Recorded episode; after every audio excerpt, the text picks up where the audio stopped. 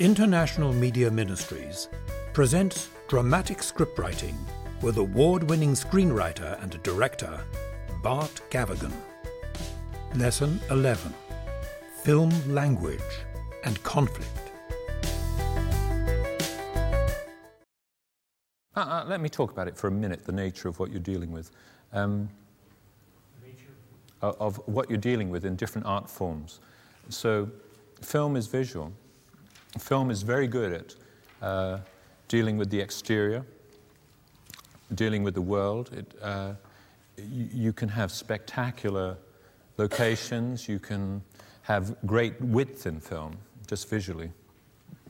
Um, it is to do with the, making the interior exterior, but, but uh, it's not as good as the novel at doing that.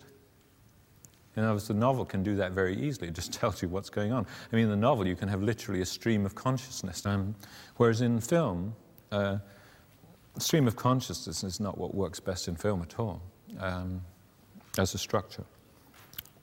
In theatre, the spoken word, dialogue, uh, relationships between people, intimate relationships in the sense of interpersonal relationship, more and more theatre is influenced by film. So more and more when you go to theatre, you're now getting spectacular effects, or go to musicals, you get spectacular effects, and you, you actually get scene changes that are very filmic nowadays. So it's actually being pushed by film to be more uh, visual. But its natural ambience is, is dialogue, is, is relationship, is, is watching people talk to each other. So in theatre, um, the ratio of impact would be um, 80 or 90% is through the actual dialogue, is through the spoken word. Whereas in film, the impact through the spoken word might be 10%, might be 15%. Through, it's through the, the subtext that most of the stuff's going on. It's through the visual, it's through the subtext. It's not through what's actually been said, it's through what's actually going on. There's a language that is called interpersonal film language, or it's, it's a language whereby you take the audience inside the arc of the camera. So you put your camera five degrees off my face. And the result of that is the audience actually become a participant. They actually can read my mind. They can see what I'm thinking. They can, they can see what I, how I'm, every little bit of how I'm thinking. Um, and this language uh, shows, because it shows you what people are thinking and how they're, uh, even when, as they're speaking, it shows you, in a sense, the gaps between their speech, is an incredibly powerful language because it takes the audience right inside the arc. Now, the rule is you mustn't disturb that language. Words, once you're in there, you can't have an over the shoulder shot, or you can't, that breaks the language. You know what I mean? There are rules. There are, I won't go into the rules for this language. Um, they're not known. So, in my naivete, coming from this kind of background, when I was working with BBC cameramen and so on, I'd say, uh, you know, we'd be having three camera interviews, uh, say, and I'd say, oh, set it up on the line, you know, set, set me up a, set up the interview on the line. And then I'd look in the monitors or look, and, and they'd have set the camera maybe 20, 30, 40 degrees off the line. And I suddenly realized they don't think like you. And I, and I was, the only possible way I could do an interview was at least someone must be on the line. And I was, to be more than five degrees off the line means the audience are no longer a participant. You know, they're an observer. They're not actually inside the interview. And all the power is from the fact that you don't let them observe. They're in there. Boom. Yeah, and you don't disturb it. So even the way you shoot in film can, uh, can underlines the power of the visual underlines the fact that the, the spoken word is, is not the power here. It's actually seeing uh, people's thoughts, the subtext, what what's really going on. And seeing their actions and choices and, uh, and so on as they go through life on this journey. And it raises one of the issues about dialogue, which is that people in films, in particular, in, in the visual media, should not be talking to each other.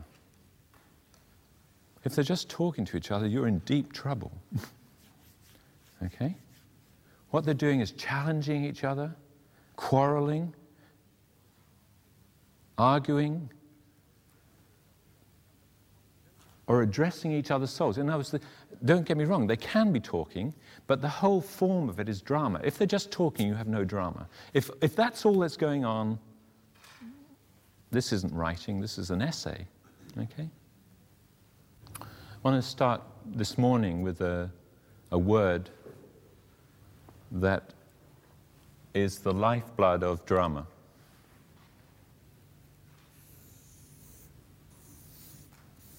And this word is conflict. Without conflict, there is no drama, okay?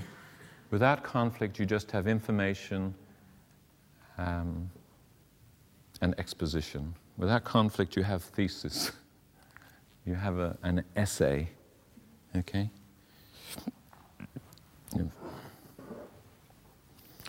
Drama. Good definition of drama would be drama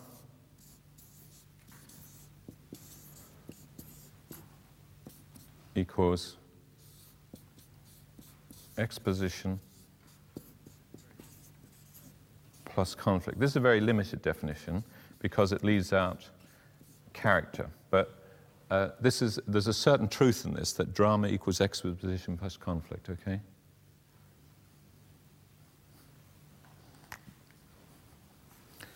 Ex- exposition is a, a, word used in story. Um, exposition is when every, everyone, anyone is basically telling you information. Uh, in theatre, there used to be a tradition of table dusting. Two maids would come on and tell you basically the plot of what was going on as they were dusting the, you know, table dusting. Table dusting is not drama, it's the opposite to drama, okay? Um, the news uh, deals in exposition a lot. So, what the news will do is undercut drama without knowing it. Very poor filmmaking often in the news. In other words, what will happen in the news is they'll show you some pictures of Sudan and put a voiceover on that neutralizes the picture. Because once you put voiceover on something, uh, the voiceover always tells you how to see something. Do you, un- do you understand? In, in, in other words, um, if you really want power, if you want to change people, if you want to have pictures affect them or something affect them, you have to take the risk of taking voiceover off. Because voiceover is like a veil, is like a layer between you and your audience. And the news uses it all the time as a, as a cheap, it's A, it's cheap, and B, it's like a convention. It, they, they, it's an editorial control where you are told how to view these pictures. Okay? The pictures themselves often actually, when you actually look at them, don't bear any resemblance to what you're being told. What you have to know about voiceover is that voiceover alienates your audience. It's called a superior technique. In other words, it's like flashback, it actually distances your audience. And there are rules about voiceover. Uh, and because it distances your audience, one of the places you would never use it is right down the front of a film, if you can help it. Unless it's a genre piece where the audience actually understand that, you know, Philip Marlowe is going to have a voiceover. It's, it's part of that whole Raymond Chandler sort of approach to writing and to film, and it's become a convention. Uh, but what it does is the audience, you see, what actually voiceover does, and, and you have to understand technically what it does, it says to your audience, you don't have to look too closely at this picture because I'm telling you what you need to know. Okay? That's exactly what it does. Okay? And so that's a distancing technique. That actually says you don't have to be fully engaged here. If you're going to engage anywhere, listen to what I'm saying. You don't have to really look closely at the picture. It's exactly the same. Another superior technique is called montage. Okay, montage, um, which is used a lot. It, like, say, a music montage. Now, again, montage is a distancing technique for precisely the same reason. Because when you use a music montage, and uh, there's no problem with using them, don't get me wrong, uh, what happens is you're saying to your audience, you don't have to look at each picture here, you just have to get the general idea. Okay? So you're actually saying to them, you don't have to focus on every single thing going on in this film. And so you distance them. So a rule about montage is, which is nearly always broken by bad filmmakers, okay, is you never would have montage down the beginning of a film. Where you would use montage is when the audience are already in the film, bonded in, they're not going to get out. And it's quite safe to use montage. So, exposition. Um, exposition, in a sense, decides how you handle exposition, decides in some ways, uh, it's one of the tests for whether you're a, a, good or a great writer. Bad writers fear exposition. They, it terrorizes them. They think, oh my goodness, how am I going to deal with this? I've got to convey to the audience all this information. And, and there can be two reasons why you need to convey exposition, okay? One reason is to actually set up to establish the drama. Obviously, down the front of the film, you are trying to tell people the world of the story, to set up the story, and they need information. And hopefully, you can give them that information visually. But some of it you will only be able to do through language, through dialogue. And this terrifies the life out of lots of writers. Now, the other reason you might want to give them exposition is for a reason Hitchcock talked about, which we'll look at in a minute, which is uh, in order to establish dread in the audience, in order to establish anticipation, okay, in order to establish suspense, you have to provide information. Do you understand? In, in other words, the, the, audience need to know, for example, that someone is on the run, that the police is after him, in order to actually have them afraid every time a policeman appears on the periphery of the film. In order to, uh, for suspense to work, you have to give information, okay? And we'll see that this sets up a, a very interesting tension between the rules about information. The rule about exposition is, is that you do it gradually throughout the film. You, you're, you're, very, you're like a miser, okay? You, you, you let it go grudgingly, piece by piece. Do you know this word miser? It means someone who's very mean with money. He, he hangs on to his money, okay? And, and, uh, and so you as a writer are very mean about the way you dole out or you give away your exposition. You do it gradually throughout the film and you save the best exposition till the end. It's like the wedding feast of Cana. You know, the best wine you leave to the end. The, the worst secret, the thing that's going to blow things up, you know, you, you, you hold that back. You withhold information. You only give information away on a need to know basis. If the audience need to know it, they need to know it, so you have to tell them, but otherwise you won't tell them. That's how, that's how your basic approach to exposition is.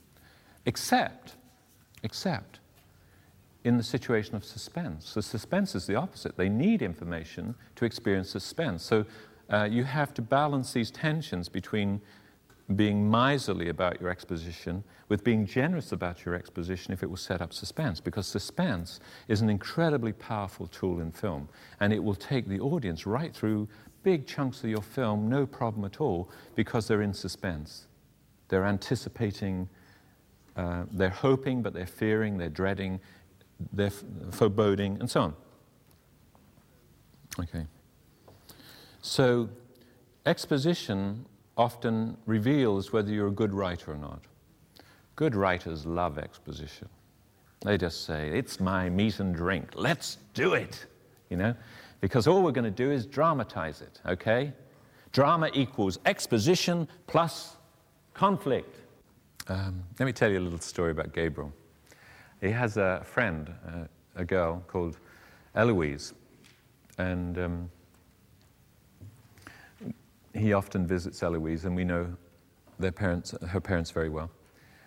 And one day we went, when he was about 20 months old, we went to see Eloise with him and to see Athy, his mother, and so on. And she put on a video called Peter Rabbit. Okay, you know, we all know this story, do we, of Peter Rabbit who who goes to the garden to steal the carrots and whatever and ends up trapped. And they put it on, and at the beginning of this video, there's a slight recreation of the woman who wrote the story going out and painting and sketching and so on. And the children were absolutely bored during all this and, you know, sort of. So, and then came the cartoon, and as soon as the cartoon began, they got interested. And, and this is very important to understand. Um, cartoon has one great gift, Okay, it's, it's got a free ride in one area, which is that cartoon can create empathy naturally. It, it avoids the normal struggle you have to do to create empathy. In other words, cartoon, if you use it right, can actually bypass all the problems and can create direct empathy with the audience. Why it can do this, I haven't worked out, to be honest, but I, I know it's true and I've seen it again and again. And sure enough, as soon as the cartoon bit came on, they were interested and, and they watched for a bit. But gradually, uh, their interest started to wane. And you know their interest is waning because they're spilling orange juice on you and whatever it is. And Athy kept saying, the mother kept saying, but don't worry, don't worry. Uh, Mr. McGregor will be coming soon. don't worry. Mr. McGregor will be on in a minute. And you think, yeah, okay. And sure enough, there comes to the point where Mr. McGregor is chasing Peter Rabbit. We have this trauma where he, he discovers him, and he, the, Mr. McGregor is the gardener, and he chases him. And boom! The children were right there. And from then on, they were right there in the film. Okay? As soon as the, the conflict appeared in the film, they were with it, and they were right there. Now, of course, by the time they're two and a half or three, that conflict is so terrifying to them that they don't want to watch Peter Rabbit anymore. Okay? They've moved to another state. But um, conflict and your audience um, is absolutely crucial. You have to have conflict on three levels. The Greeks understood these levels, okay? Um, myth has always understood these levels, and the levels are the inner, inner conflict, uh, conflict at the level of family was, sorry, was how the Greeks put it, the next level, which is really this interpersonal conflict. In other words, conflict between family members, between friends, between your immediate circle, people who have a relationship with you. That's sort of, you know, as intimate conflict, you could say. And then conflict on the broad level, which is with the world, with, with the environment, uh, with the forces of law, with with all the relationships that are beyond that circle, plus all the other factors that come into life, including environment, including traffic, whatever it is. Okay. And to do great drama, you must be able to uh, push your film on all three levels, and if possible, at the same time. If you can do it at the same time, then you are just singing. And of course, th- what this means is though the inner area of conflict is naturally suited to the novel, you must have it in film. In other words, inner conflict has a, a huge place in film, and just because you can most easily deal with it in novel doesn't necessarily mean it's not going to be in film. Uh, interpersonal relationships are the meat and drink of theatre. Okay? They are also the meat and drink of soap opera. Okay? Soap opera lives and dies by this stuff. So, in a soap opera, for example, the great goal is to get everyone into interpersonal relationships and conflicts. So, if a new character comes into a soap opera, within a week he's having an affair with someone in the soap opera. You're in, you, you, you understand? Or something's going on whereby it might be the milkman, it might be the tax inspector, but he's pulled into the ambience of interpersonal relationship. Okay, so this is the meat and drink of soap opera, and that's why soap opera is full of talking heads, basically. It starts to move in this interpersonal language without even knowing it. It doesn't even know the rules it's moving in, and so it's usually done terribly. Now, lots of films, like action adventure, just deals with conflict on one level. The heroes of action adventure are not renowned for, for their inner struggles of conscience, you know, whether it's James Bond or Harrison Ford or whatever it is. These people do not spend their life wondering if I have morally done the right thing. Okay, they're too busy blowing people up or acting or, okay. And nor do they, are they renowned for their deep interpersonal relationships and conflicts, okay? Uh, and so as a result, in this kind of genre, what you have is, is conflict all on one level, which is on the great outer level. Okay?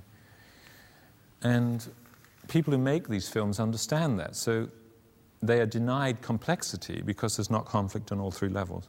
So they have to major in complication and obstacles. And so the body count is ferocious, the special effects are ferocious. You know, this, the, the, exotic locations have, are a necessary thing. And all that is to actually distract from the fact that these actually are very shallow vehicles. I'm not saying they're not enjoyable or whatever. I'm just saying that at the level of drama, these is, you're down in among the pygmies, okay? Because you're dealing all in one level, okay? Now, I do want to say one thing here, which uh, you should be aware of, which is that uh, when you're writing, when you're dealing with conflict, since conflict is at the core of drama, you are walking a very narrow moral line, okay? And you have to be aware of this. So, what we are talking about here is violence. At the very least, we're usually not talking about physical violence, but we're talking about emotional violence. In your language, in the drama, and in the feelings that are going on. In the subtext, there's great violence. So in ordinary people, there's huge violence, okay? In Kramer versus Kramer, there's huge violence, emotionally. And you can't be afraid of this. In other words, if you want to tell stories, you can't be afraid of violence. You can't be afraid of the nature of storytelling. Otherwise, you must not tell any stories because you're going to tell them very badly and no one's going to be interested.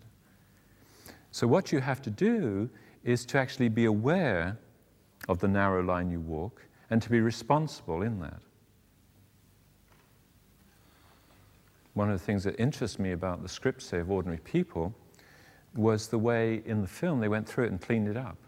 It was far more, uh, at the level of language, far more violent, uh, far more vulgar. And obviously, either the director, Redford, or um, the writer, uh, at some point went through the script and said, We don't need this, and often had to reach for a witty way of replacing it. So um, there's a classic moment when, uh, do you remember when the guys are driving to school and she's walking along the road?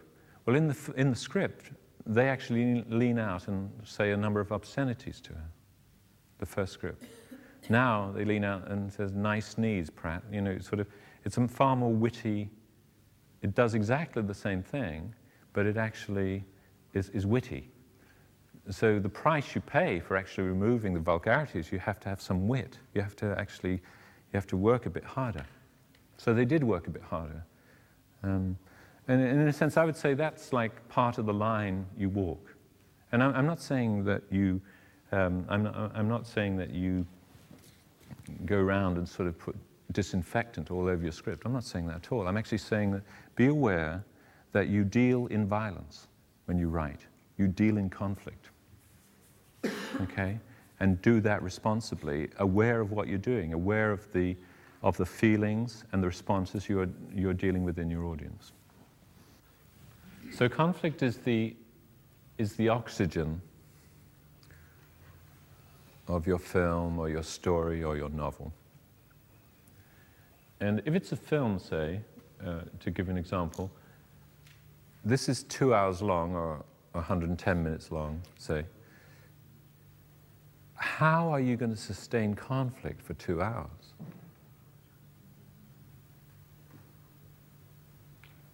And conflict is always going to be present, more or less, throughout the film to, at some level or other. Now, obviously, variety, variety of conflict, variety of intensity is going to be a, a feature in this. The audience would have a huge problem if you try and sustain the same note of intensity right through the film. Okay. On the other hand, uh, you're going to have to avoid repetition. Repetition is a great no no of story structure. What this means is if, if, you, if you are having either the same kinds of conflicts, in other words, the same nature of conflict in Act Two that you were having in Act One, something is wrong.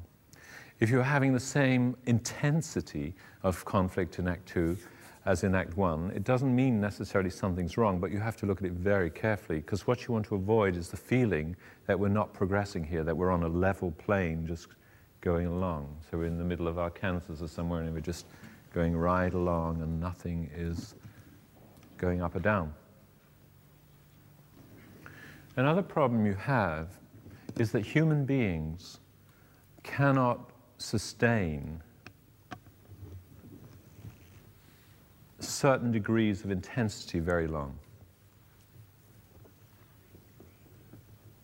And part of the reason for this is that, as Patricia again was saying this morning in, in a different way, when she was saying, don't just look at the fruit of something, look, look at what's actually underneath that.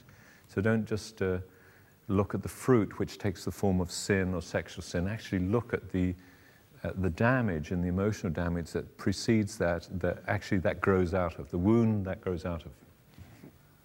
In the same way, uh, I was saying yesterday, don't just look at the emotional scenes, but actually look at the structure that brings you to that place of emotion. So, with tears and laughter, these are fruits, okay? Tears and laughter are fruits. And you must remember this. They sit on top of emotion, they sit, they're, they're fruits of emotion. They're fruits of the emotion being experienced in your audience. And that emotion, if you make it pent up too long, explodes. Or it takes a strange form of explosion. Now, that explosion literally can take the form of an explosion. So, for example, one of the things comedians know how to do is called killing the joke. Okay, you ever heard this expression? Probably not, but it's, it's called killing the joke. Okay, so if you're a stand-up comedian, one of the things you have to learn is that you want the audience to explode with laughter. Okay, so if you tell a great joke and they laugh, that laughter releases their emotion, okay? It's a, partly laughter is a release, it's an enjoyment, it's, right? So what you learn to do, if you're a comedian, is you learn to kill that laughter. You learn to actually tell a joke right on top of that joke without allowing, and the trick is not to allow the audience to laugh. And so by the time you tell the third joke on top of the other, they just explode.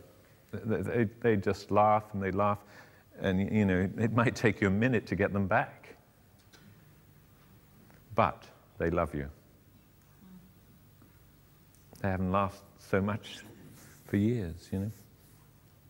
So you kill the joke, and, and, and, and why you can do that is you actually understand emotion. You actually understand that laughter and so on sits on top of emotion, that it's a, fruit of emotion. That it's, uh, and what you're actually going after is, is, the emotion itself. You're going after the controlling of that. So laughter is a response.